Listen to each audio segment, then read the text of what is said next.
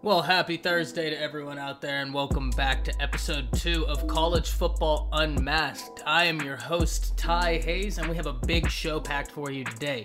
Now, unfortunately, my co host Andrew Martin and Jamison White couldn't be here, but fear not, we have plenty of college football news, some of which just really came out last night this morning, and we really need to get into it. Um, we did a little bit of approach to the show today, but we'll talk about that here in a little bit. The show is brought to you by the Daily Sports Network. Guys, if you haven't already, go check out some of these other podcasts. They're really awesome. The other day I was on the Nick Barlotta show, and that was a really good time. If y'all haven't already, go take a listen to that. Talked about a lot of good stuff in that, and we're planning on having him on the show here very soon. So, with all of that being said, let's jump right in to today's episode and what we are going to be talking about primarily. And you know, with all of the talk and with everything surrounding LSU football, with the story that came out last night, I see no better place than to start there. Because the Puddle Kittens find themselves back in a little bit of hot water. Now, we talked about LSU some last week. If you didn't go get to listen to episode one of College Football Unmasked, I highly recommend you do. It was a very good time, but I'll give you a brief synopsis on what we talked about with LSU. The biggest thing with LSU we talked about was almost like we understand why LSU's not very good. I think anybody that watches football understands why LSU isn't very good this year because when you lose that many pieces, it's just really hard to continue on with a quality team down the road. And it's not just the pieces. When you look at the coaches they lost, Dave Aranda was a big piece of that LSU team. He'd been there forever. That was a really big loss that they sustained. And so we, you know, a lot of us kind of knew that this team wasn't going to look the same. And so you've already had a tough season up to this point. But then news drops last night that LSU is self imposing level one sanctions on themselves. Now, this is big news because, first off, anytime anybody has any sort of sanctions imposed on themselves, whether self or not, that's a big deal because nobody wants to impose sanctions on themselves. Specifically, level one sanctions. And for those of you not familiar, the NCAA has a system in which sanctions are broken up into different categories, with level 1 being the most severe. Level 1 sanctions typically come your off season bans, heavy, heavy recruiting hits, big time penalties, we're talking. But it is important to note that within the level 1 infractions, there are three sub levels and LSU has given themselves the lowest of the three sublevels. And, you know, for part of it, I agree. And the first part is the Odell Beckham Jr. handing out $2,000 at the national championship game, which, while illegal and harmless fun, is pretty stupid. Um, and I, am not meaning to be harsh because it's a bunch of kids winning a national championship. They're having a good time, and that moment is meant to be incredibly happy but you know how the NCAA is right, wrong, or indifferent. And trust me here when I say I'm not the biggest fan of the NCAA. I think that the NCAA is antiquated in a lot of ways, and that's why last week we kind of ended the show talking about could an NCAA college football game save the organization that is the NCAA? So I am no NCAA apologist. In fact, I might be the opposite. And you know what? We have some guests lined up that we will be talking to about that. We'll talk about later in the show. So I, I feel like the Odell, you know, incident is a very minor one. Something that isn't that big of a deal. It's just stupid. I don't know why you would do that in front of a live camera uh, on live TV. That just that's indicative of not thinking in the moment. And you know what? To be hundred percent fair to them, I can't say I would do any different. I would like to think I would, but when you're that jovial in that moment for what it means, that's a big deal. So, you know that one right there doesn't really irk me.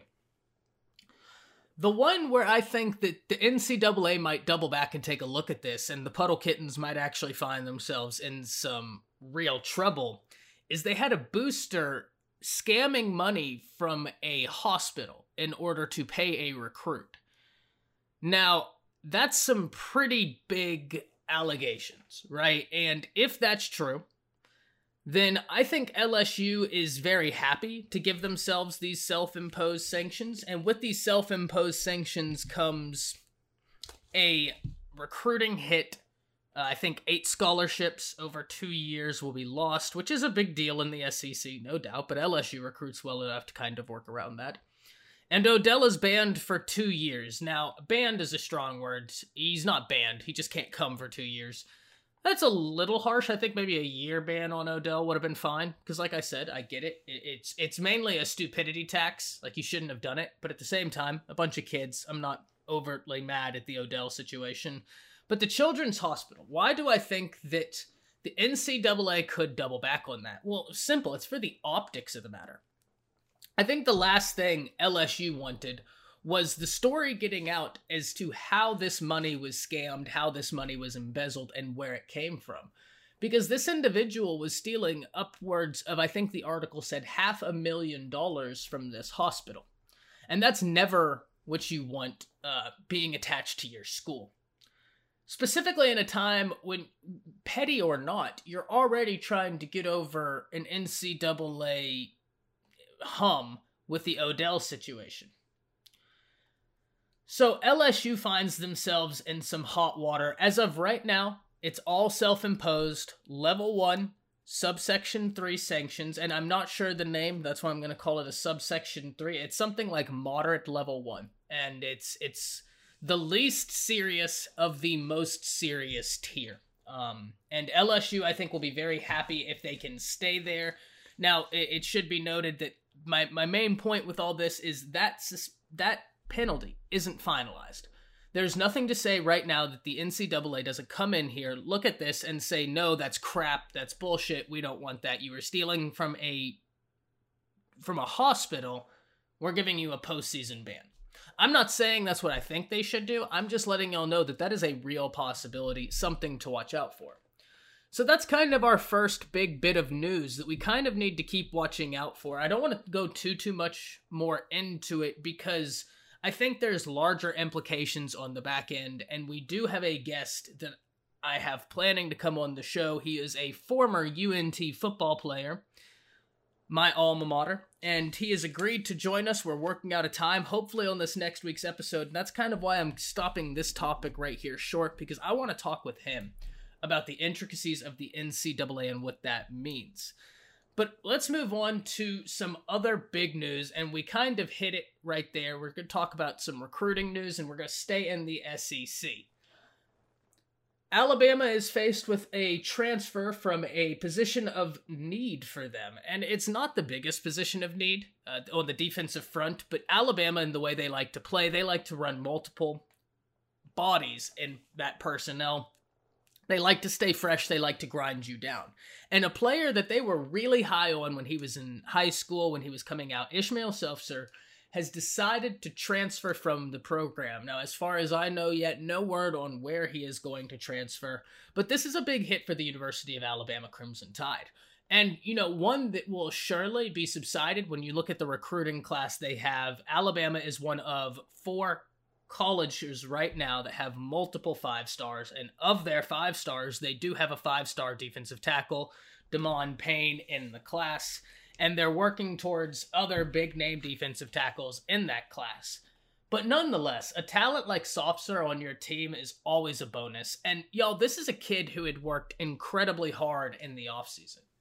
So I don't know all the intricacies of why he decided to transfer. I know that he wasn't getting the time that he probably felt he he deserved, especially considering there was a point in Sopsher's recruiting where he was considered the number one defensive tackle in the nation per 24/7 Sports. He was a 5-star all the way up until his senior year when he really started to slide.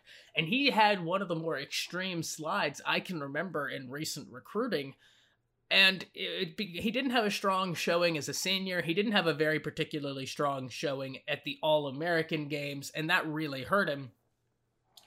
But he was a guy that coming into this year, the Alabama staff had said on numerous occasions had actually lost the most weight from last year coming to this year. It was something like 334 pounds down to 310 DJ Dale was talking about him saying how Sopsher looks quicker, he looks more explosive, and he's going to be a force to be reckoned with. So I wish nothing but the best for the young man. I hope he finds a place that is going to allow his talents to shine and allow him to keep growing because that is very important. And hopefully he can get some, you know, pretty instant eligibility going.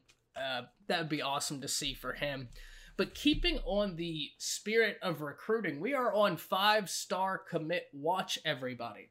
Five star cornerback Ga'Quincy McKinstry is set to commit within the coming few days, and his top three, as has been for quite some time, is Auburn, LSU, and the University of Alabama.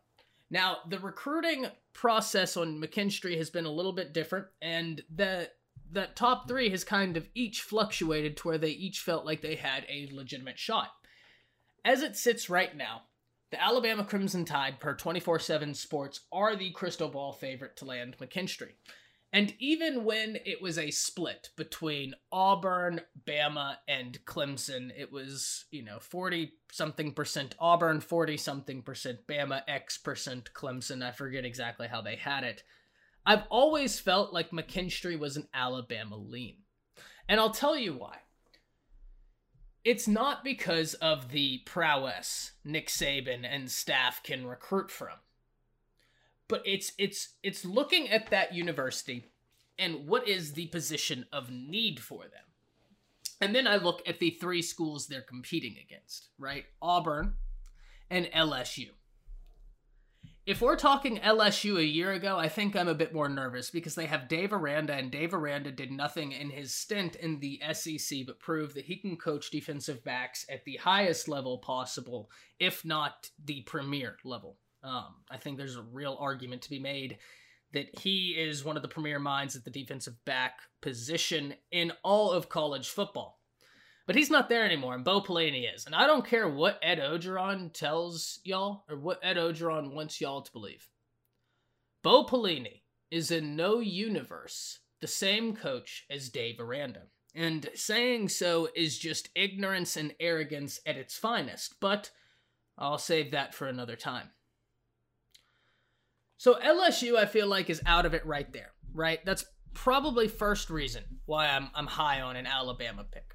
The second reason is because that's a huge position of need for Alabama, just like we kind of started off last time, right? It's it's almost the same reason as reason one. It's because it's a big position of need.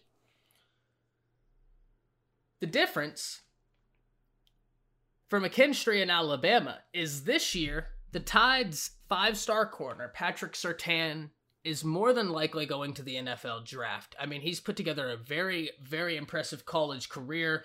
He's incredibly physical, but he's very smooth, and I think that's the thing that I really enjoy watching. Um, is that he is very, very smooth for as big as he is, and it's something very unique to see. But he should be going to the draft this year. He should get a first round grade. You know, if you watch Alabama games, you might not see a lot of Patrick Surtain, and that's simply because they don't throw to Patrick Surtain a lot. There's a lot of young corners in that Alabama system that quarterbacks are much more interested in testing before they get to Surtain.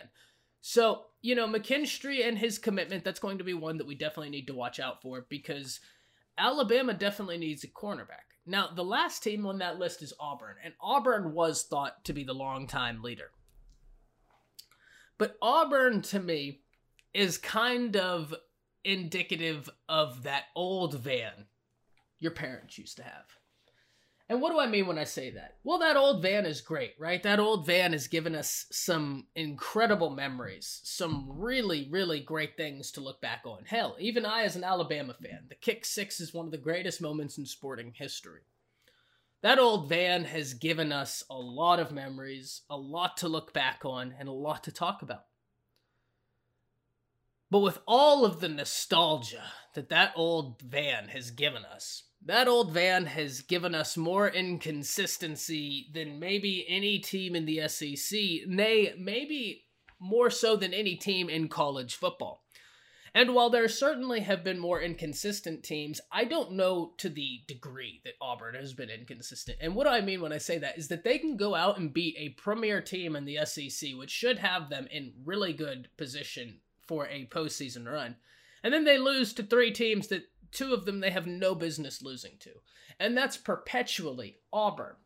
And it's that sort of inconsistency plus what we kind of saw last week. I don't know how much that will affect them going forward, but I just don't think McKinstry goes there. I think Bama is much more consistent. I think Bama has been a much easier process getting to the NFL than Auburn. There was a statistic, I believe it was Pro Football Focus or Bleacher Report had in the middle of the summer.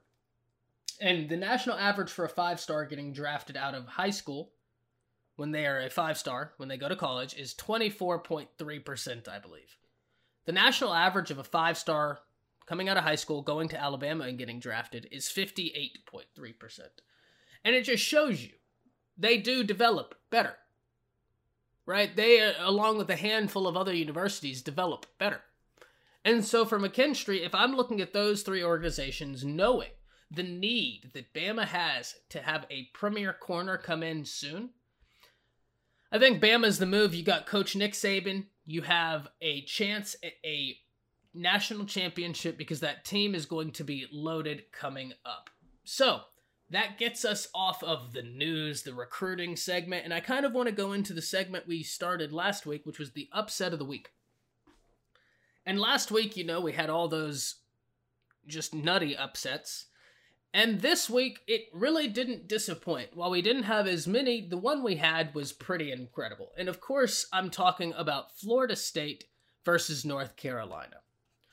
And if I was to tell you right now that Sam Howell in this game would throw for 374 yards and three touchdowns, I think everybody out there would shake my hand and say, okay, it was a North Carolina victory. And instead, North Carolina got ran out the gym in the first half. And I think what they realized is that one half of football just doesn't work even against a team like Florida State, who in that first half was playing incredible, in that second half was almost playing like North Carolina was in the first half. Florida State has straight up sucked for a long time, right? Uh, Nick Barlotta and I on his show, we were talking about it, and Florida State's arc kind of went with Deondre Francois' leg. And I know that sounds harsh, but when Ronnie Harrison got that sack and Deondre Francois hurt his knee, that was really the last time Florida State was anybody. Remember, y'all, they were number two in the nation coming into that game, Alabama number one. Everybody thought that that was game of the year already, week one. And it turned out that that was the last time we would see a Florida State team be highly regarded.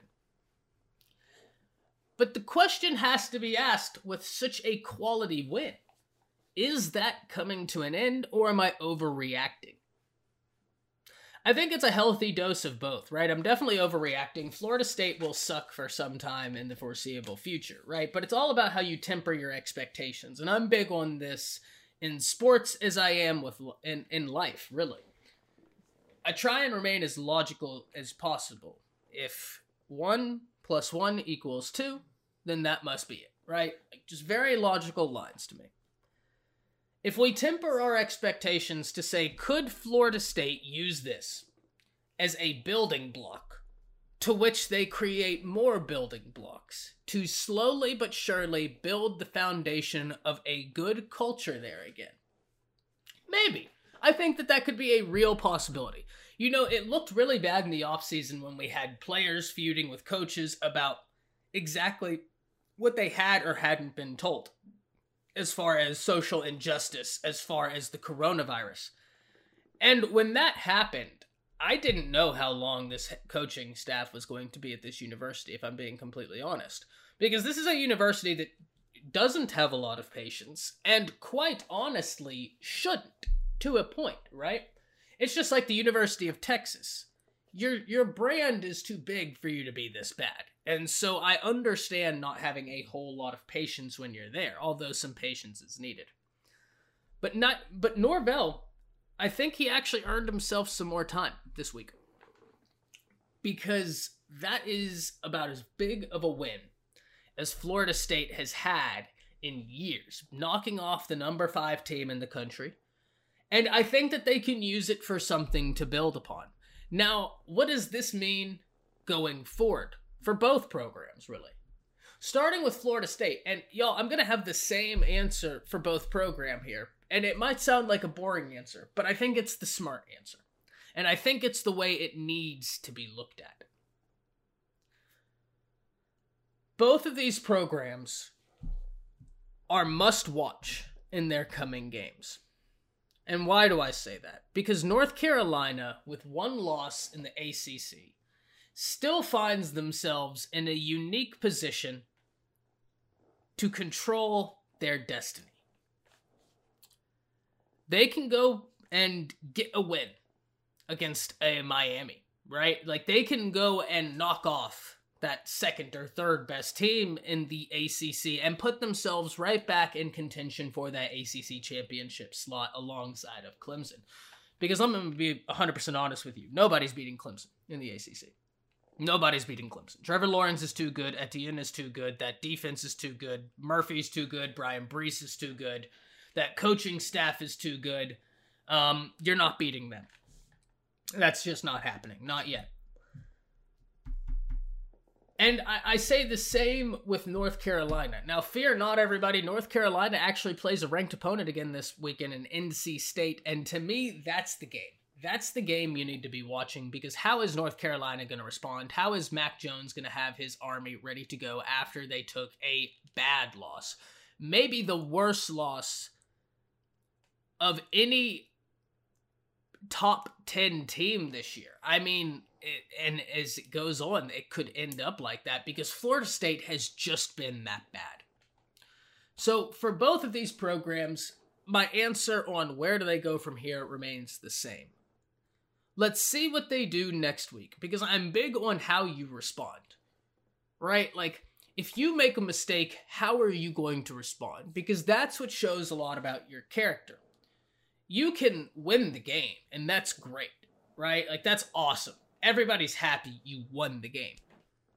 But now let me see who you are. What do you do with this win?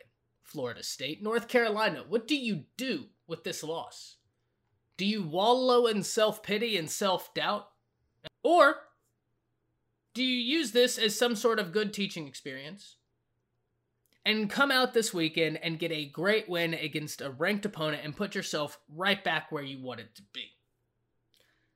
It's something to think about, right? But with all that being said, I think my answer on both of them are the same. Let's wait till next week. Let's see what they what they look like. Let's move forward to two other programs that got upset this weekend, even though I think that the general masses aren't super surprised about their losses. And we've already talked a little bit about one of them. That's Auburn. Auburn lost lost to South Carolina this week. And it's one of those things where people who've watched Auburn over the years, you got my little opening spiel about them. Because Auburn has all the ability in the world. They just lose some games every year that they really shouldn't lose. And, you know, then they'll turn around like last year and beat Alabama. And I'm a Bama fan as well. And I don't want to hear about, you know, not having Tua or anything because Mac Jones played pretty well. Mac Jones did his thing out there and we had to go out there with what we had. And you know what? With what we're seeing this year, Mac Jones isn't your typical backup, and they touched us up. And hats off to him. That was a great win. But Auburn, in typical Auburn fashion, can't follow it up with anything positive. Gus Malzahn to me overthinks for his own like he is his own worst enemy for whatever reason, he almost thinks himself into the doghouse. But that wasn't the interesting thing about the Auburn loss. And I don't think it's that big of a deal, but I think it is something that we do need to address. And that is that feud between Seth Williams and Bo Nix. Because Bo Nix is playing. Uh, you know what? I, I can't even try and temper this. Bo Nix is playing bad. Right? Bo Nix right now is halfway a liability to that Auburn team. And I understand that he had a lot of praise coming into this year. I get that. And I'm not saying that I don't believe that it was earned. My thing with Bo Nix has always been he is to me what Sam Ehlinger is to me, and what a lot of quarterbacks before them have been. They're good, serviceable college quarterbacks. And there's nothing wrong with that. But they are too erratic, too. I don't know the right word. Too erratic, too uncontrolled in their style to really just be the biggest reason a team wins a game. And I think the Bo Nix thing is kind of starting to fall off because the kid is incredibly inconsistent. And I understand he's young, right? He's young. But I think we do need to point out that this is this is more than just youth, right? Like there is some style to his game that needs to be changed. And it's exactly how I feel about Sam Ehlinger. If you want to succeed in the NFL, there are some things you have got to change about your game. So Auburn loses to South Carolina. It's it's a loss that we're surprised about without being surprised about. That's the most Auburn thing I could think of. Tennessee, on the other hand, they go out there and get mollywopped by Kentucky, which is a little bit more surprising to me because Tennessee up to this point has been playing very good. Tennessee has been recruiting well. Jeremy Pruitt, you know, looks to have Tennessee going in the right direction. And Nick and I the other day on his show were talking about it, and he posited to me that Tennessee is one of those teams that kind of irks him because they're always supposed to be back. They're always supposed to be back into the fray. They're back into the national grace, right? And I get where he's coming from. Because being an SEC fan, you absolutely see it. Every year is the year Tennessee's apparently back. But I told him to hold off. Hold off just a little bit. Because Jeremy Pruitt is doing something a little bit different there in Tennessee. He's he's recruiting with a different attitude. He's coaching with a different attitude. And he's trying to bring a ferocity that is much needed there. And so, Tennessee fans, you took a bad loss last week. You're going to take a bad loss this weekend, I believe. And you know what? I think that the the three game losing streak ends, and hopefully you can go on about your business and finish up strong in the year because I think this is going to be a very big stretch for you, Tennessee. And the reason I say that is because of the mental toughness aspect. It's one thing to come out and play well, especially this year, right? It's another thing entirely to come out and play well and then take a loss to a Georgia and then take a loss to a Kentucky and then take a loss to an Alabama. And all of a sudden you're looking up and you're completely out of contention for the SEC East. You're looking up and you're hoping that you can still grab a viable a coveted bowl spot by winning out, and you have to get some good wins down the stretch. That's the situation you're looking at. But you know how you can avoid that complacency of mind, Tennessee? Keep playing hard. And that's the one thing I think Jeremy Pruitt has given y'all is a heart and a belief that is necessary. So with that, I think hopefully Tennessee y'all can, you know, recover um, I'm not going to say hopefully I'll beat Alabama this weekend because I hope the exact opposite, but that's neither here nor there. We'll talk about that here in a little bit. But y'all, I want to move forward because there are some programs in the nation that I have to sit here and wonder on this Thursday morning how good are they really? How good are they? Right? It's almost that same question I had to ask myself with UCF years ago. How good are you really? And you know what? To UCF's credit, they did beat an Auburn team that year, which, hey, take that as you will. Take that as you will. They beat Auburn. But this BYU team is really good. And that game against Houston was really good. And for those of you who caught episode one, that was my trap game of the week last week. Was BYU versus Houston. And let me explain why. Did I think that BYU looked better up to that point? Absolutely. BYU's been playing incredible. My thing was is Houston only had one piece of game film from this year, and they have a new head coach, Dana Holgorsen. And those things combined lend itself to be very difficult to stop them because you're not exactly sure how they're going to attack you yet. And Houston made it a game. Both the quarterbacks in this game played amazing right? I mean, both of them were phenomenal. But we're going to talk about Zach Wilson today over Tune. And the reason is is because Wilson's been doing it all year. Against Houston, Zach Wilson was 25 of 35 for 400 yards, four touchdowns, right? And I don't know if any of you watched the game. But if you if you didn't, if you want to do me no kindness in life other than going back and watching that last touchdown pass Zach Wilson threw, please do that for me because it was one of the most beautiful touchdown passes of all of last week. It was incredible. But if we look at his season stats, this isn't a one off. Right? I mean, he's 107 of 136 in attempts, which is, is good for 78.7%. Guys, we're talking college football. It's 78%. That's nutty. For 1,600 yards, he's averaging 12.1 yards per attempt. That's insane. That's a first down. To 12 touchdowns to one interception. And a rating of 207.7. Zach Wilson is playing at an incredibly high level. And I'm going to read you the rest of their schedule. And I want you to point out to me where you think his production will dip because I just don't think it will. We have Texas State, we have Western Kentucky. We have Boise State. We have UNA and SDSU.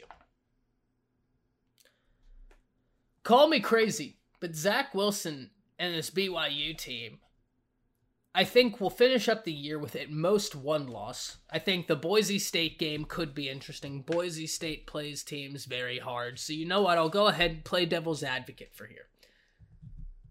Your overreaction take of today is that BYU loses to Boise State, finishing with one loss. But then the question must be asked how good is BYU? And I think the answer is very good. But for the sake of this argument, let's let's pretend that they beat Boise State, right? They they win out. Are they good enough to make the playoffs? And I don't think so. And the reason is, is I don't think that they have a quality enough win on their schedule, and that's going to hurt them. Now, look, this this year lends itself to an interesting conversation that we're going to be having in just a little bit. So I don't want to spoil too much about that because that's a big conversation I want to have. But just know this year gives credence to certain arguments for and against to expanding the college football playoff, and I think BYU is a prime example of it. But before we hop into that, guys, let's let's keep on this train of talking about what happened last weekend. Call me a homer, call me a victim of the moment. Right? I really don't care because the only thing y'all can call me is a winner after last week my Alabama Crimson Tide came out against the number one defense in football and got to spanking. That game was really something. And I think it was something because it was legitimately the number two versus the number three team in the nation. At the very least, unquestionably, two of the top four teams in the nation facing off on Saturday. And in all seriousness, Georgia fans, you know, I think that while in certain aspects maybe you're not as close as you would have liked to have been in that game, I think in other aspects you're just where you need to be. And we're kind of going to break that down. But I kind of want to start start with some some things that I've noticed and some things that surprised me, especially when I rewatched the game. I'll start on the Georgia side of things.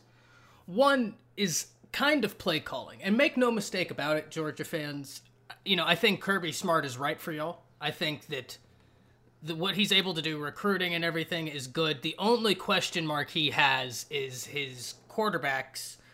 Um, but even then, he it's still so new, all things considered, and you know the field situation is such a, a hindsight 2020 type deal Although both both camps haven't have a point with the field situation where he was been so good and he is as advertised, but at the same time, Jake Fromm did nothing to lose the job.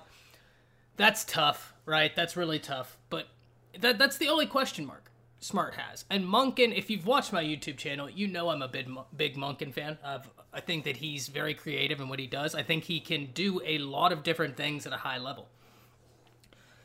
But I don't think that he set Stetson Bennett up for success. And look, I agree with a lot of Georgia fans I've seen on Twitter, and they're saying that Stetson Bennett is a large reason why they lost.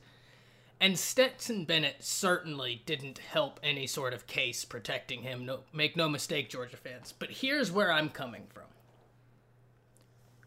Georgia was running the ball very effectively, right? And Georgia certainly stopped running the ball to a large degree when Bama jumped out in the lead. But Georgia had already kind of been getting away from that and been asking him to throw more.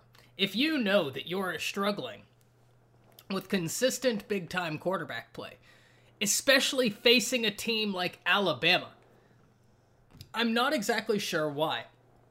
You ask your young quarterback, who's a walk on, to go throw for throw with the most potent offense in all of college football, with the best weapons in all of college football. I mean, if we're just looking at receivers, I like Pickens, but I think there's a real case to be made that he was the third best receiver on the field at any given point uh, this weekend. I don't think there's a draft analyst out there that would take Pickens over DeVonta Smith, and I would bet my bottom dollar there's not one that would take Pickens over Jalen Waddle. And Pickens is a incredible talent. Jalen Waddle and Smitty are different. These are not regular dudes, and the two that came before them weren't regular dudes. And Amari and Calvin and Julio, right? Like, in in some strange way, Alabama has become wide receiver U, and that's something I never thought I would be able to say.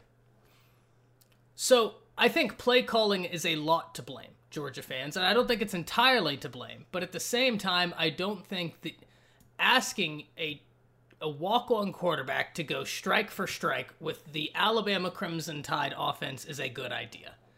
And to the point you got that far away from running the ball, I think play calling is a problem not in the large scheme of things in that game, right? And and I say all of this is because I don't want to make it sound like too big of a deal. Because it, it was such a weird game, right? The score simultaneously told exactly what happened while not telling how we got there. Because while Bama certainly dominated in the second half, there is no if and or buts around that. Georgia played extremely well leading into that point. And, you know, I think that the committee absolutely got it right by only dropping Georgia one spot. They've absolutely showed that they are still a top four team in the nation. I don't think there's anything to dispute that. But, Georgia, I think there's some certain questions you have now. How does your play calling go moving forward? And I think it's a double edged sword because I think some equal blame can be and should be established to Stetson Bennett. And I, I'm not arguing that he is absolved from blame, certainly not that. What do we do with JT Daniels? Now, if if you haven't, go to my YouTube channel. Go go find me on Twitter and go check out my YouTube channel because I've done a video talking about JT Daniels and Jamie Newman. I really like Jamie Newman. I thought he was a really good quarterback. I thought that he didn't have the pieces around him at Wake, and I didn't think that the system really gave him an opportunity to show what he did best because I really thought he was a pro style guy at heart, and I really wanted to see what he would do with Monken. But he opted out. And more power to him for that. Everybody should be able to make the best decision for themselves and their family, right? I wish all the best for him in the NFL draft. I really hope it doesn't affect him because he was a guy I thought could very easily play himself into QB3 range in this draft because I don't think you're outplaying Fields and Lawrence. That's kind of out the question. However, when he opts out, I think everybody kind of thought that JT Daniels was the next logical line, but we haven't seen him. And it's certainly for not lack of talent. I, I would have to imagine that the knee injury was much more serious than I thought it was. Um, and that's not saying much. I'm certainly no guru in that aspect. But I think that maybe the knee injury was more serious than let on, but not serious enough to keep him out. Uh, you know, a limited off season is already hard. It's harder when you're injured, and it's super hard when you're in a completely new system that, oh, yeah, by the way, just got a new guy, right? So not only is everybody learning, at least those people knew the culture that that system is going to have to adhere to. You didn't get that opportunity. So it's not super surprising that he's not starting, right? Don't think that that's an indicative of talent or anything like that. It's it's very, you know, understandable that he's not starting, especially because I think Georgia understands what they have in JT Daniels and that they do have a diamond in the rough and if they can keep him healthy, everything will be just fine. So, you know, I think the question has to be though is do we see JT Daniels coming up because I don't think that Georgia can beat Alabama, can beat Clemson, can beat Ohio State with a Stetson Bennett. And you know, I have a I have a friend who we met through Twitter and we we interact through Twitter. We talk semi frequently about football, recruiting, Georgia football, Alabama football. And he's a super smart guy when it comes to football. Somebody that I really enjoy talking ball with, somebody that gets ball, and somebody that loves ball, right? Somebody that likes to, the game and likes to study the game, like myself. I hope to have him on the podcast. But he pointed that same point out to me, right? He said, I don't know that Stetson is good enough to get us over Bama, over Clemson, over Ohio State. And I wasn't so sure because I thought that maybe the parts around Stetson could kind of carry him there. But I think, y'all, that I seriously undervalued maybe how good some of these offenses are, right? Like, now that we've talked about Bama, let's talk about my squad because that's a perfect segue. Because I he he hit the nail on the head when he said that Stetson's not enough, and I, I, he was hundred percent right, and I was wrong. So if you hear this, when you hear this, you know who you are. Shout out to you. You were right. Looking at the Bama side, I don't think anybody anticipated Mac Jones to be this good. Mac Jones is playing out of his mind right now. I mean, he's something like a 79% completion. He had 400 yards of offense against Georgia. Najee Harris went for 150 plus. DeVonta Smith 160 plus, Jalen Waddle 160 plus, two touchdowns for Smitty, one for Waddle, one for Metchie. The young man Metchie continues to show that he is a dangerous dangerous receiver in the SEC. And he is not to be forgotten because I'll tell you what, if if you forget about Metchie, Bama will beat you by Metchie. If you somehow can take away, and I don't know who can, if if you somehow can't take away Smitty and Waddle, Bama will beat you with Metchie. Make no mistake about it. He's that talented. He is that guy. But Georgia was absolutely the best defense in the country. Right? Certainly the most vicious in how they played and how they attacked and how they were violent, right? They were an insanely fun defense to watch and they lived up to it. They got a lot of good players on that Georgia squad that will be playing on Sundays. You mark my word. That is an incredibly talented squad. That defense is awesome. But here's the difference is the offenses, right?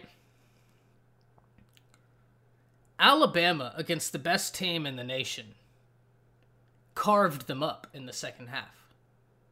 And really in the first half, you know, Georgia had the lead, but Bama's offense was never really an issue. Right? And you could argue if Bama's punting situation isn't so bad, and they don't give Georgia good field position, I think, three times in the first half, eh, absolutely lending themselves to points, right? I think Georgia got 14 points off of terrible field position by bad punts. That game might not even be as close as it is. Because Georgia's offense couldn't do much against a decently bad Alabama defense, albeit a, a Alabama defense that came out in that second half with something to prove, right? With something to prove. I'm not saying they played world beating in the second half, but they certainly played like they were out to prove that they weren't the worst defense in the SEC, and I actually look for improvement in them going forward, and we'll talk about that here in a little bit. I think that the most surprising thing is how Bama responded in that second half. I think that's the most impressive thing, maybe, of all of this weekend. Even if I wasn't a Bama fan, I believe I would feel this way because when you have the season finished the way last season finished for Alabama, y'all think about how good this offense is now.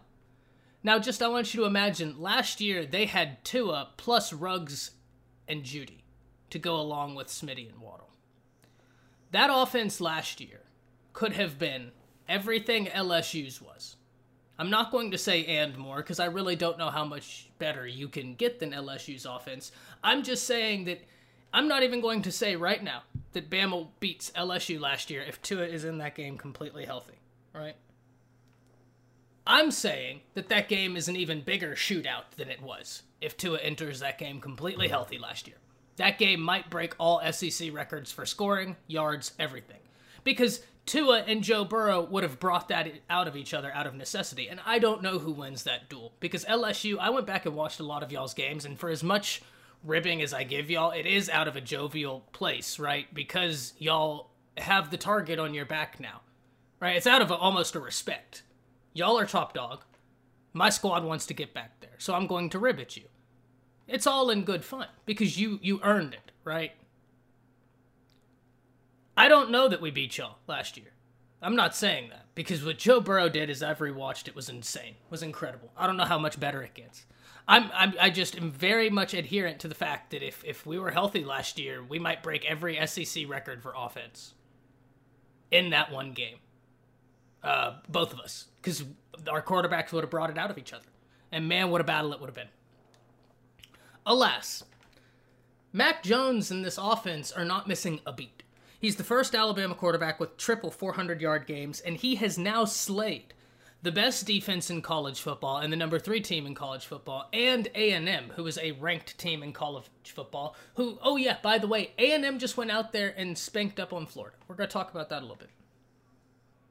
Bama has a very, very nice win column right now against very quality opponents. I don't know how you stop this Alabama offense. I think Georgia was the best opportunity with how ferocious they play. And I think what Georgia learned is as good as you are at cornerback, this Alabama squad is legitimately the best receiving corps in the nation, and Smitty is really staking a claim at something special. And Jalen Waddle's a freak. Jalen Waddle, you know, the unofficial coaches, shout out to them if you haven't visited their YouTube channel. I don't know what you're doing. They make hilarious content. Go check that out. But they they always say it, so I want to give credit to where credit is due pound for pound, greatest player in college football, Jalen Waddle. Pound for pound, best player. But to segment off of that, you know, I think that we see this game again. I don't think there's anybody on Georgia's schedule outside of Alabama that can take the ferocity at which they play defense. The only reason I think Alabama can is because in spirit, that's what Alabama should be playing like right now, but Georgia's playing better on defense, and there's no getting around that. However, I think that we underrated how good the Alabama defense was after the Ole Miss game. And I don't mean that to sound like they're very good. They're not. They're pretty bad. But I think that we thought they were much worse than they were. And I think that we didn't think that Georgia's offense was as porous as it was outside of their running game. And I really hate to say that because I as much as I always was going to want my Tide to win this game, always will. I have a lot of respect for the Georgia Bulldogs right? I, I really enjoy interacting with the fan base. I have a lot of respect for how they run their program. I always have, because it is very similar to Alabama. And I, I see a lot of parallels historically, but they've just kind of had the short end of the stick. And it didn't stop this weekend. Um, but that's, you know, that's about it. I, I, have no doubt they'll see each other again in the SEC championship. I don't know that even a JT Daniels helps them there because as you know, the season goes on, that Alabama pass rush is only going to start figuring itself out, at which point I don't even know what Georgia can do because this Alabama offense is only going to get better. Weapons are only going to get better, and we're only going to see more pieces to help them improve. Guys like Javon Baker, Trey Sanders. It's going to be something. So, moving forward, let's talk about another national powerhouse, and that's Clemson. Because Clemson blows yet another team out, and that's cementing Trevor Lawrence's great season. And I've been thinking a lot about what's different between Lawrence this year and last year. And I think the biggest thing is is last year I think he kind of hit the nail on the head in his self-evaluation. He was getting away with things he shouldn't have been getting away with. And it's because he's so good, right? The team he plays with is so good that he's able to get away with things that your other quarterbacks just can't get away with. And when I say Trevor Lawrence didn't have that great of a season last year, once again, guys, let's put everything into a vacuum. Let's put it into perspective. Trevor Lawrence didn't have a great season last year based on the Trevor Lawrence expectations. And I don't mean the expectations cast onto him by us, I mean the expectations he has. Okay? Trevor Lawrence was great last year, but he struggled in some throws and accuracy, right? And it was the throws that were really like the consistent NFL throws, the, the throws that were really the difference between a college and an NFL. He was kind of struggling with. And not all the time, but it's almost like he knew how talented he was and he was expecting the ball to get there off of that. And you know what? To his credit, it worked 90% of the time. Hell, I'll even give you 99% of the time. Then they played LSU, and he couldn't get away with that stuff anymore because LSU was too good. This year, Trevor Lawrence is playing phenomenal football. I mean, incredible. And so when I say that he had a disappointing year last year, he was still the best quarterback in the nation outside of Joey Burrow last year, right? Because Tua got hurt, so I can't throw him up there. Trevor Lawrence was the second best quarterback in the nation last year in a down year. This year, he's just incredible. And while Clemson's defense may not statistically be as good, they're super young, they're incredibly athletic, and they will get better every week. And I promise you that. When you look at their defensive coordinator, when you look at their personnel, they will continue to get better. So while I don't expect them to blow out every team 73 to 7, I do expect them to continue on their dominance. I don't see any team in the ACC that can have anything to say about them. I mean, hell, Notre Dame's in the ACC, but what, are we really putting any stock in Notre Dame who struggled to get past Louisville? How real is Notre Dame? Because with Notre Dame, you always have to wonder is it a same result, different year type Notre Dame as far as recent college football history? The Notre Dame that's supposed to be incredible, that gets to the end goal and then gets smacked around aside from all of that, let's look to this coming up week, right? Because the big news for this coming up week is that the Big Ten is coming back. So let's talk some Big Ten.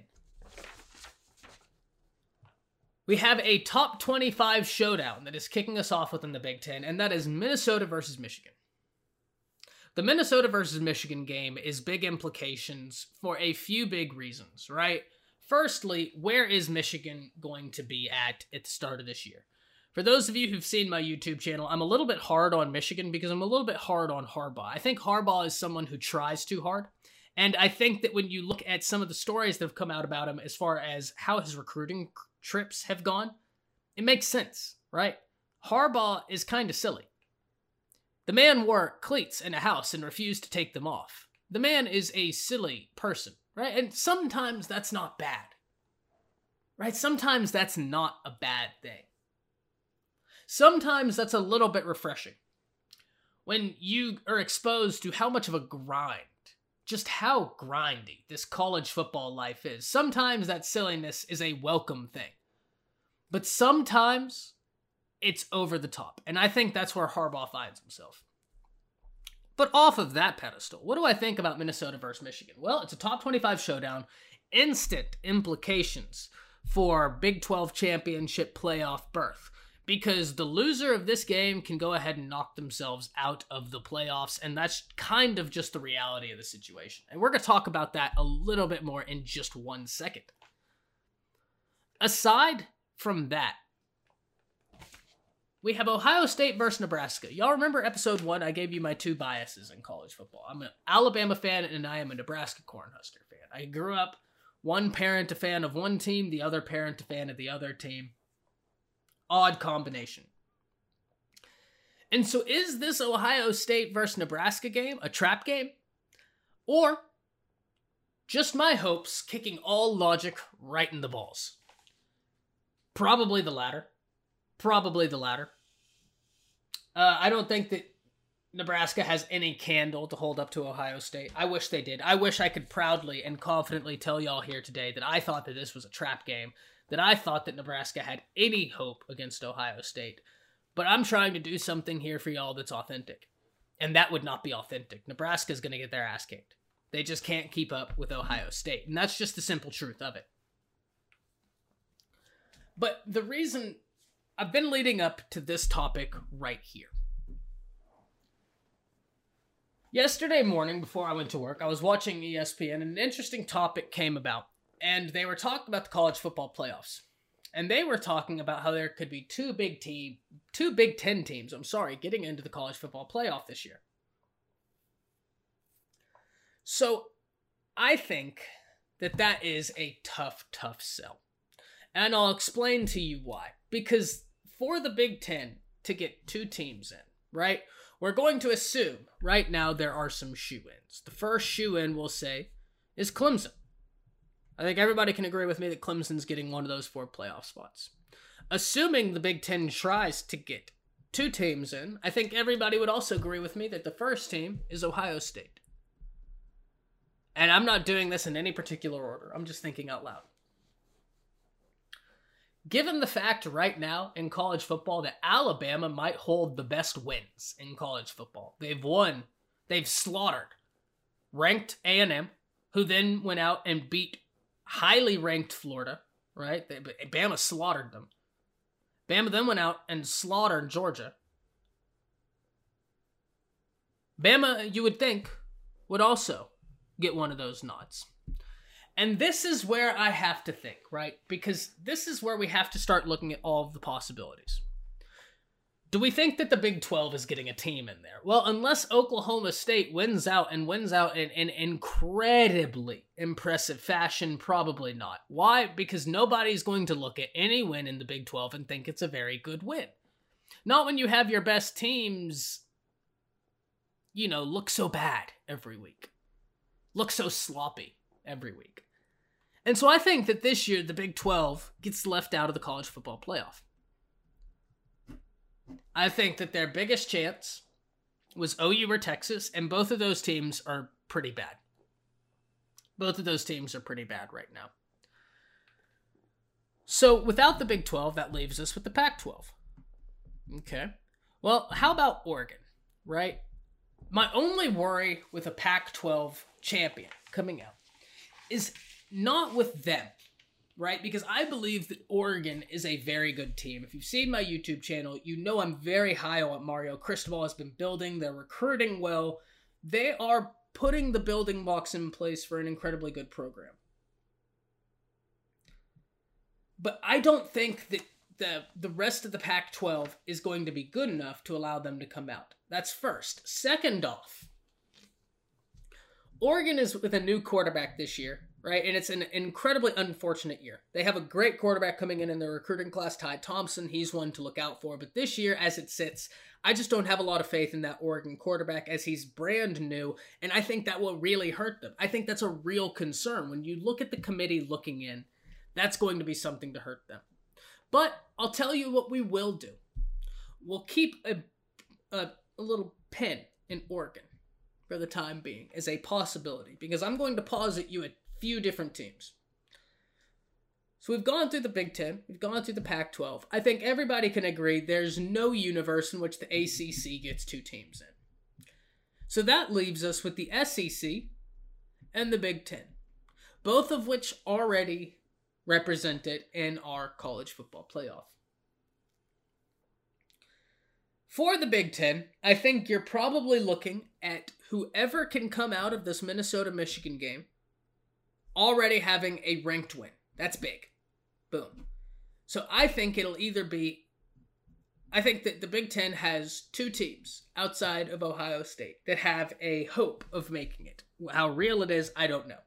And it's the two teams that play not only on Saturday, but Penn State. And the reason I don't say three teams is because one of those will be completely eliminated come Saturday in Minnesota or Michigan. Whoever wins that game moves on with their playoff hope with Penn State.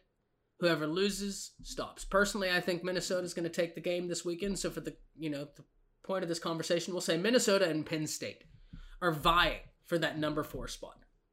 But now I'm going to pause posit this scenario to you. Georgia wins out. Okay. Georgia wins out, and they have one loss going into the SEC championship. They play Alabama in the SEC championship, and they play Alabama much better this time. So it's it's a very real possibility that Bama could lose in the SEC championship to Georgia. That's one scenario. Okay? And if that happens, does the committee take a one loss non SEC championship Bama, who crushed Georgia in the early season, and an SEC championship Georgia with one loss, coming from Bama, who they just vindicated? Or does the committee look to not include Bama in favor of an Oregon with a one loss, or a one loss Penn State or Minnesota? I don't think either of that happens. And the, here's the reason why. Because I don't know that a one loss, this is going to sound crazy, but I think people will get this. I don't know that a one loss Minnesota is going to be able to hold out a two loss Georgia from the playoff. Because the college football playoff is about bringing in the four best teams, right? The four best teams in the nation. And even though we haven't seen Minnesota play, we haven't seen Michigan play, we haven't seen Penn State play, I would be willing to bet my bottom dollar that Georgia is better than every team in the Big Ten except Ohio State. I'd be willing to bet that right now. And I think they could give Ohio State some problems with the way Ohio State plays, the way Georgia likes to play right? The reason Bama gives Georgia some problems is because Bama is one of the true unique teams in the nation that is almost a little bit like that Kansas City Chiefs offense, where we can blow the top off of you all game long if we like. But if we want to soften you up, we'll just do power run at the same level you can power run. Bama can do every type of offense almost at the highest level. That's what's that's what's unique about them. Right? Ohio State's a little bit the same way, but to a lesser degree, I think, because I don't know that they have the weapons on the outside that Bama does. So, with that being said, right now we get into this whole conundrum of how do we rank these, right? Because now we have these different webs of who could get into the college football playoff. And so the question must be positive Should the playoff be expanded? And I think this year is the perfect year for it. And it's it's why I wanted to talk more about it at that BYU subject. And I said, y'all will put a pin in this, we'll come back to it. Because BYU could go undefeated this year. But there's no way that BYU, eh, undefeated with the schedule they have had, is getting in over a one loss Penn State, over a one loss Minnesota, over a one loss Oregon, and I don't think they're getting in over a two loss Georgia because of the team Georgia would have lost to, right? Because I think that there's a real argument that Bama could be the best team in the nation right now. I understand what Ohio State is doing, but Bama holds the best wins in the nation right now, beating two ranked opponents by 20 points each, right? That's that's impressive. Georgia was a little bit less than 20, but y'all get my point, right? That's impressive. So, I think that there are real issues with not expanding the playoff, right? We, we have a team like BYU who's playing well enough that they could go undefeated, and an undefeated season makes for a team that deserves to be there because all you can do is play who's in front of you. You did your job. So why am I going to penalize you for doing your job? So BYU, I think, should get a playoff berth. I don't think it should come at the expense of a Clemson, an Ohio State, a Bama, a Georgia, a Minnesota, a Michigan, an Oregon, assuming they all have one loss. Georgia, the only exception at two losses. Right? I, I don't see that happening. But here's the flip side. Because I think this year also exposes another harsh reality to college football, one that isn't as good as much as I think that we would like to see the college football playoff expanded, as much as I think that it would be a net positive to college football overall, I don't think that it's going to happen. And I think that there are actually issuances in this year that lead itself to make a harder case for it to happen. Because as much as I can sit here and point out to you that BYU could go undefeated this year, Zach Wilson could have an incredible year, and they still not make the college football playoff, even though that they would be left out in favor of a team that has a loss. Because as college football sits right now, and especially this season, right? Just looking at this season in a vacuum, COVID has every team looking really messy right now. And that's completely understandable when you don't get an off season. Except these top teams in the nation right now. Clemson doesn't look like they've really missed a beat. Alabama's defense hasn't been great, but they've played well enough to win, and their offense is all world. They don't look like they've missed a beat. Georgia. Georgia doesn't look like they've missed a beat, right? I mean, they don't. Because, like I told you, if if that game, if they call that game different, if they stick to the run and they don't give Alabama's offense time to have the ball, you might win that game. And I understand when people are like, "Oh, but we can't run when we already have a, you know, a deficit we're facing against an Alabama team that's going to pass." Yeah, but the only way you can keep them from scoring is if you don't give them the ball, and their defense can't stop you running. So keep running. It's your only hope. I think that when you look at it in the sense that right now, there are really only, and I'm going to assume Ohio State's going to be good because it's Ohio State. There are really only four really good teams in college football right now. I mean, exceptional teams in college football right now. There's Clemson, there's Alabama, there's Georgia, and there's Ohio State. That is your exceptional college football teams right now. And so as much as I would like for an expanded playoff, this year is a tough year to make that case because for all of the validity of saying an undefeated BYU deserves to go, maybe a one loss Oregon that's a Pac 12 champ deserves to go. Then somebody looks you dead in the face and says, okay, fair enough. Is BYU as good as Clemson? And the answer is no. I don't think so. Now, we all love the miracle stories, we all love the Cinderella stories, and that's what makes March Madness so unique. But football is a little bit different than that, right? And while certainly we could see some upsets, I don't think that they would be nearly as frequently as some people have in their mind, right? Because the game of football is just built a little bit different than basketball. I think that we'd see upsets, but I don't think that they would happen as frequently as people think. And so we're left with this strange juxtaposition. Do we expand or not? Personally, I think yes, right? I think you absolutely expand because at the off chance that BYU knocks off Alabama, isn't it worth it? Isn't that one game worth it? To me, yes. But I'm also in love with college football. And so I don't care whether they're blowouts or not. If you give me more college football, I'm going to be happy. I'm the wrong person to ask for that. We're going to return to this same subject when we get some other guys back on the podcast. When we get Andrew, when we get Jameson, when we get Brendan back on, we're gonna we're gonna come back to this subject because it's one that I think more people need to talk about. That way, you're not just hearing me, this echo chamber of what I believe. So before we close out this show, I'm going to talk about just a few more things, some more games to look forward to this weekend. The big one, uh, we already talked about it a little bit NC State, North Carolina. How is North Carolina going to respond?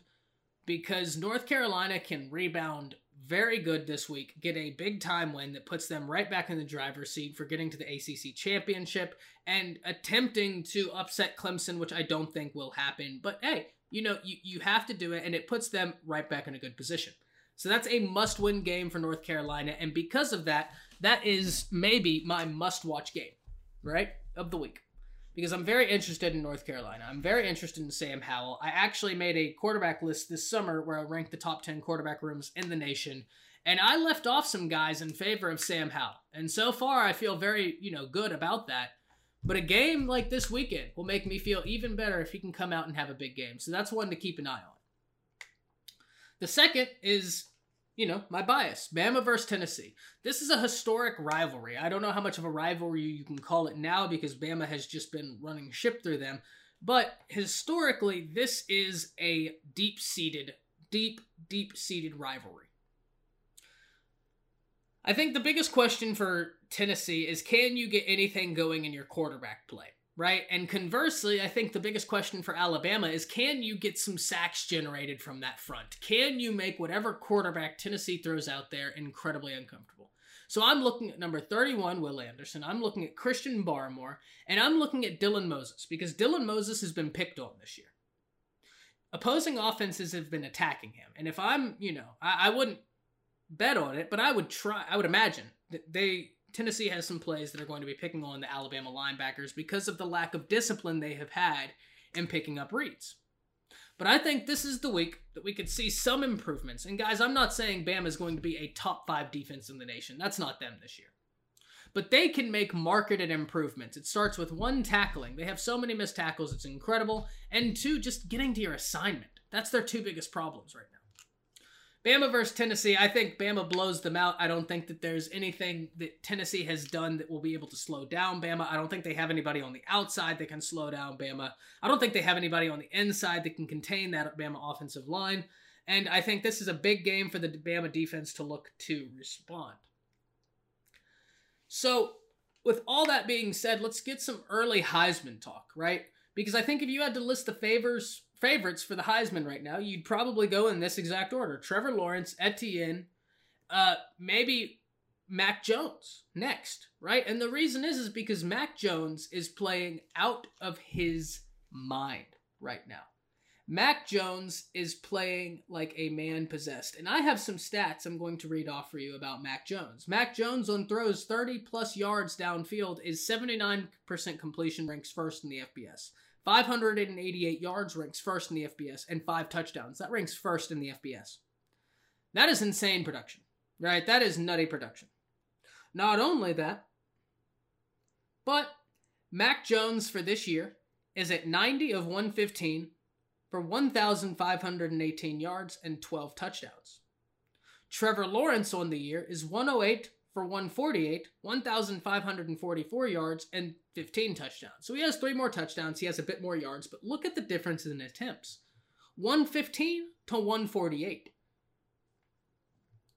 Mac Jones is playing very, very well. And while I think he could earn himself a trip to New York, I don't think he's winning New York because, make no mistake, Trevor Lawrence is playing better. Trevor Lawrence is being asked to do more. Trevor Lawrence is playing out of his mind. And Etienne is incredible, man. But you know who else is playing good? Najee Harris. And there's a lot of good football players in college football right now, y'all. But there are some guys operating on a different level. So the early Heisman talk is one that we're going to get into a lot next week. I just kind of wanted to plant the seed right now. I kind of wanted to do a little bit of an inception on y'all. Start thinking about who you think is big in the Heisman. Let me know on Twitter who y'all think and some early draft talk. And I'm going to leave y'all with this thought right here. This will be the last thing before we close the episode. It's talking about the NFL draft. Because I got a very interesting text this weekend from a former college football player, former cornerback for UTSA. He was watching the games this weekend and he he texts me up and he says, "You know, I think there's a real possibility that Chase, Ja'Marr Chase could be surpassed in the NFL draft." As the number one receiver. And of course, I think we were both talking about at the time DeVonta Smith. DeVonta Smith is having an incredible year to back up his last year incredible year.